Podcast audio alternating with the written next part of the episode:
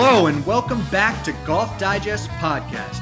I'm Alex Myers, and today we have a very special guest in David Feherty, one of golf's biggest personalities.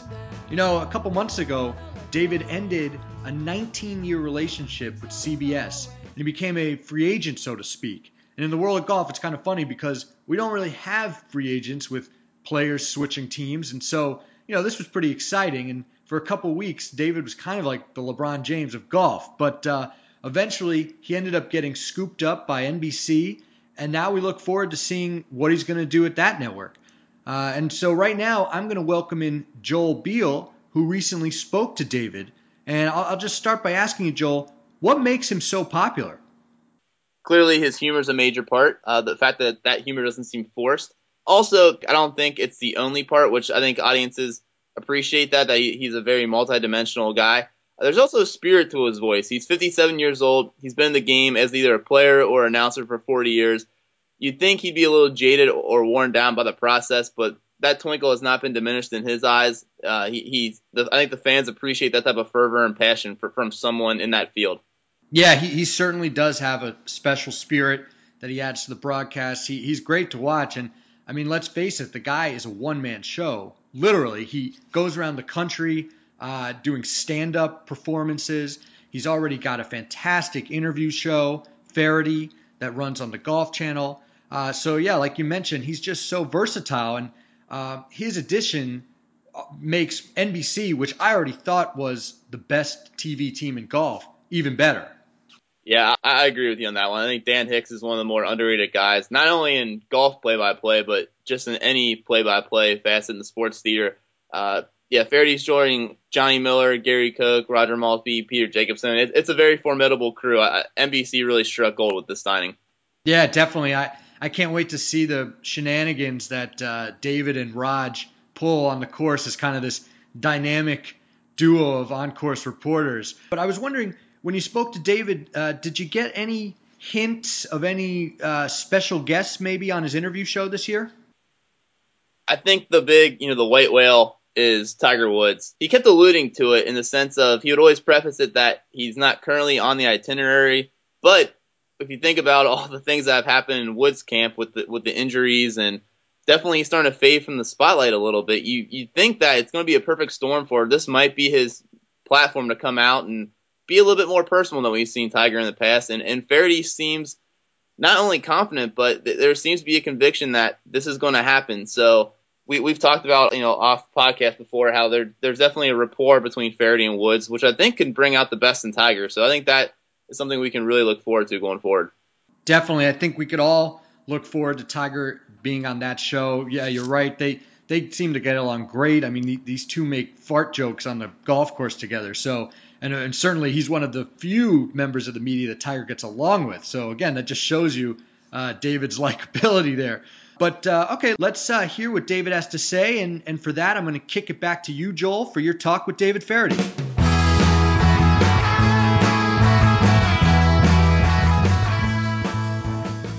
David, I was plowing through my DVR recently when I came across your interview with John Daly, which, for those who haven't seen the Feherty episode, features JD hitting a ball that was teed from your mouth, um, which I've always wanted to ask this, David. What the hell were you thinking? Yeah, um, well, and, and I think they showed him uh, hitting it off the beer can first, which didn't go as well. But uh, you know, that's one of those things like bouncing it up and down uh, the, the ball on on the face of the sand wedge. Every pro, you know, would uh, you know can do that. And I mean, I've known Johnny for for best part of 30 years, and uh, you know, I was pretty sure he would top it rather than hit it fat.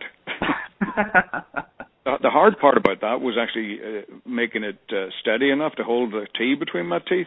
The thing I loved about that episode, um, and I think this actually applies to all your interviews, is that you do an amazing job of humanizing your guests. You know, you're really showing the audience a side of that person we didn't know.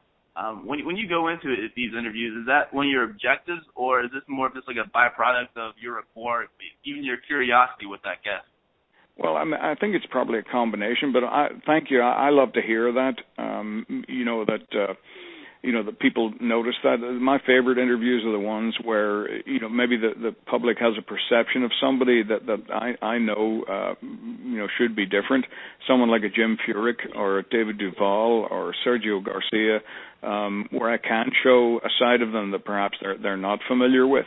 But those are my favorite ones kind of sticking with that sentiment, I'm sure you have a wish list of potential guests. Is, is there someone you have in mind that you feel is maybe misconstrued by the public that you want to say, man, if you guys only knew the truth about this person that you want to have on the show?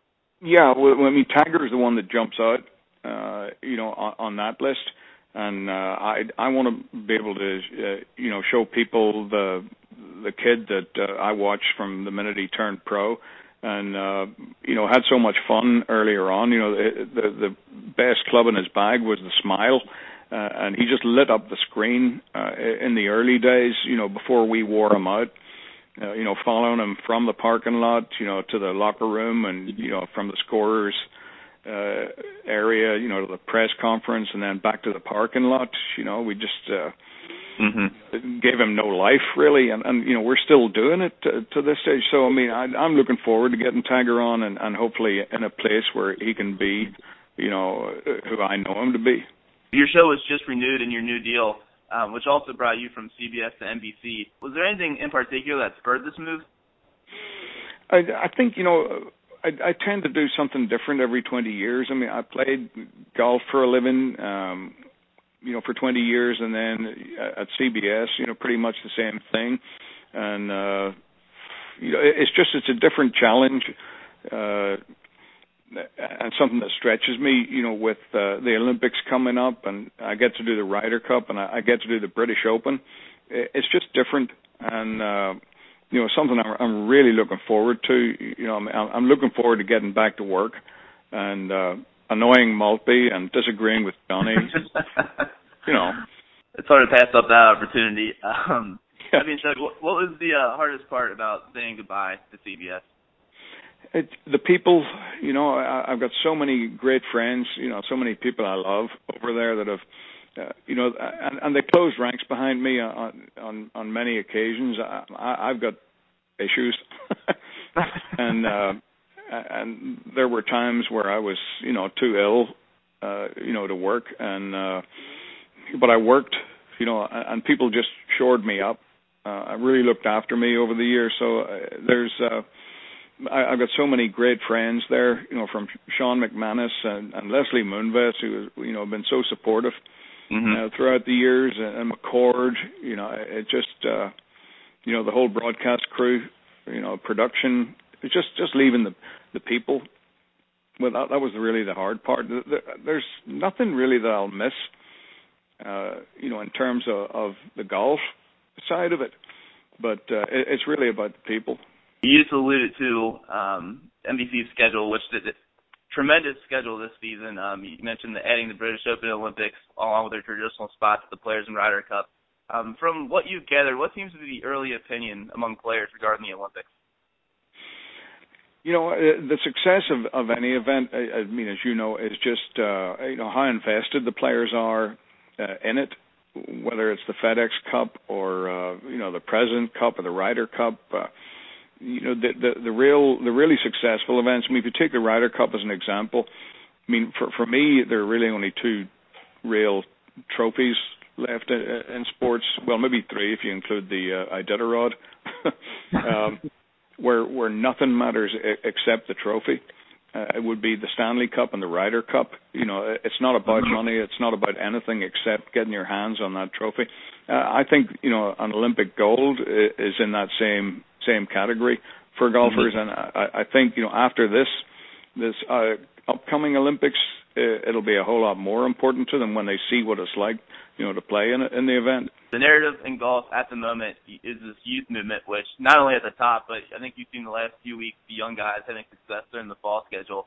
Uh, I know we have a bad habit of hyperbolizing everything nowadays, but for the life of me, I can't remember the state of golf being as bright as it is right now. Um, to you, is this the best level of young talent in terms of superstars and deaths that we, we've seen in a while in golf? Well, it, there are two things sort of come to mind for me uh, when when you bring this up. Uh, the first is, yeah, I mean, you're right. We, we've got, I mean, it's harder to win than it's ever been. The, the strength and depth out there, these young players, you know, from obviously at the top, you know, you've got two kids there, Rory McIlroy and Jordan Spieth, um, and you can throw in Jason Day as well. It's what other sport can you think of where you know you've got you've got three players at the very top who are such quality individuals.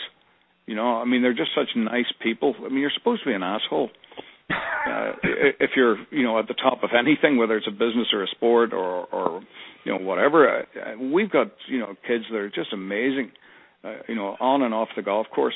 Uh, but I think the reason that they're there is, is Tiger Woods. Uh, they were eight, nine, ten years old, whatever. You know, when Tiger was at his peak, that, that uh, and, and my children won't see golf like that. Their children may not see golf uh, that over that ten or twelve year period that that he played. I mean, he he reinvented the game. He made it you know so much more popular and brought so much more money into the game. You know, and I think that's why it's in the you know the position it is. It's the it's the best it's ever been. Uh, I I agree with you. You know, I I think it's just uh, it's in a phenomenal place, golf. Um, David, thanks for time. Before you leave, do you mind telling us a little bit about your uh, partnership with Hyundai?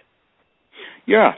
Um, you know, it's been kind of fun actually. Uh, it's not exactly hard work for me. Uh, I've uh, uh, got to do a couple of commercials uh, in LA, which was fun, and uh, I go to Las Vegas every year to do their uh, Hyundai Invitational Finals, um, and uh, then I have to go to Maui. not so, bad uh, life for the Tournament of Champions, and uh, you know, this is really a, a, a cool thing that they're running. I don't think uh, I've I've heard of a contest like it. You know, where the winner and it's just a draw. Uh, you know, go to HyundaiGolf.com and uh, the, to play in three proams in January uh, and three separate tournaments. And in, in the Tournament of Champions, the winner gets to play with a you know a, a winner from last year, guaranteed. And you know, for the three events, they get a, a Hyundai Genesis and a set of clubs and you know the draw party. Uh, you know, I mean, it really is a cool thing. David, thank you for being very gracious with your time. Um, I we, we definitely enjoyed it. Um, get better soon, and we can't wait to see you back on the course. All right, thanks a lot, Joel. That does it for this edition of the Golf Digest podcast. Thanks again to David Feherty for joining us, and please check back next week to see who our guest is. In the meantime, head on over to golfdigest.com for all your golf news and needs.